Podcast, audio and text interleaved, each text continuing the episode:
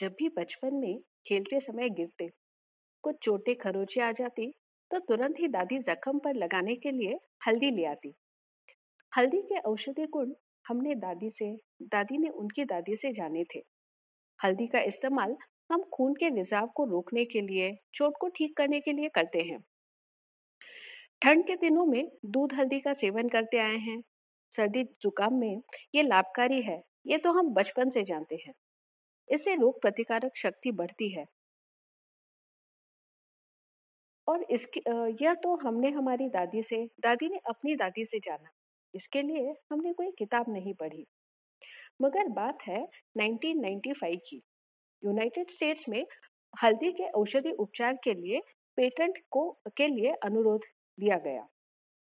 Patent का अर्थ है इसके आगे जब भी किसी औषधि में हल्दी का इस्तेमाल होगा तो उन पेटेंट धारक को व्यक्त, धारक व्यक्ति को इसका भुगतान देना पड़ेगा।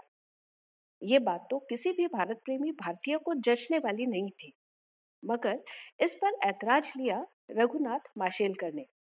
इंटरनेशनल कोर्ट में यूनाइटेड स्टेट्स के पेटेंट के खिलाफ उन्होंने अपील कर दी। इसके लिए उन्होंने विविध ग्रंथों से बत्तीस संदर्भ एकत्रित किए। इसके खिलाफ लड़े और जीत हासिल की। एक बार प्रदान किया हुआ पेटेंट रद्द करवाना बहुत ही मुश्किल था, लेकिन माशेलकर ने यह कर दिखाया। यह जीत भारत के लिए गौरवपूर्ण थी। रघुनाथ माशेलकर इससे बहुत ही सुर्खियों में भी आ गए। आज भी इसके बारे में बात करते समय वे प्रफुल्लित हो जाते हैं। रघुनाथ अनंत माशिलकर, इनका जन्म 1 जनवरी 1943 में गोवा के माशिल गाँव में हुआ था। उनका बचपन बहुत ही गरीबी में बीता। वे council of scientific and industrial research के डायरेक्टर जनरल थे। इंडियन नेशनल साइंस एकेडमी के प्रेसिडेंट थे। उनके उल्लेखनीय अनुदान के लिए उन्हें पद्म विभूषण, पद्म भूषण, पद्मश्री, शांति स्वरूप भटनागर पुरस्कार इत्यादि से सम्मानित किया गया था। ये सब तो खास है ही, लेकिन सबसे महत्वपूर्ण है उनका एक खास कंसेप्ट एक मंत्र जो उन, जिसका अनुबोधन वे हर व्याख्यान में किया करते हैं। एम एल एम यानी कि more from less for more जैसे वे इंक्लूसिव इनोवेशन और गांधीयन इंजीनियरिंग भी कहते हैं। यानी more productivity by using less resources for more number of people जिससे जिससे कि इंक्लूसिव ग्रोथ हो सके।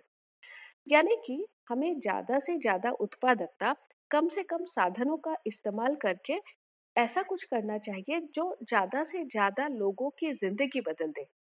भारत की लोक संख्या, यहाँ की गरीबी, यहाँ की ज़रूरत को ध्यान में रखते हुए विज्ञान, आविष्कार, संशोधन हमने एमएलएम की दिशा में करनी चाहिए। ऐसा प्रसार वे हमेशा किया करते हैं। इसी तरह के संशोधन को वे इंक्लूसिव इंजीनियरिंग कहते हैं। इस तरह के संशोधन के लिए उन्होंने उनकी माँ अंजनी के नाम से अंजनी इंक्लूसिव इनोवेशन अवार्ड भी रखा है। नए प्रयोग ऐसे हों जो बड़े पैमाने पर जनता तक पहुँचे, लोगों के जीवन को सुखी कर दे। इसी को वे गांधीयन इंजीनियरिंग कहते हैं। वे बचपन में सरकारी स्कूल में पढ़े। सातवीं कक्षा में जब उन्हें यूनियन हाई स्कूल में प्रवेश लेना था तो इक्कीस रुपए इकट्ठा करना उनकी माँ को कठिन जा रहा था। तब उनके पास ही रहने वाले एक बर्तन मांझने वाले स्त्री ने उसकी सारी जमा पूंजी इक्कीस रुपए उनकी पढ़ाई के लिए दे दिए। उन्हें किताबें पढ़ने का बहुत शौक था, लेकिन किताबें खरीदने के लिए पैसे नहीं थे तो वे हमेशा गिरगांव के मैजेस्टिक बुक स्टॉल में बैठकर किताबें पढ़ा करते थे, खरीदते नहीं थे। आगे भी उन्होंने सर दोराबजी टाटा ट्रस्ट से मिले स्कॉलरशिप पर आगे पढ़ाई की।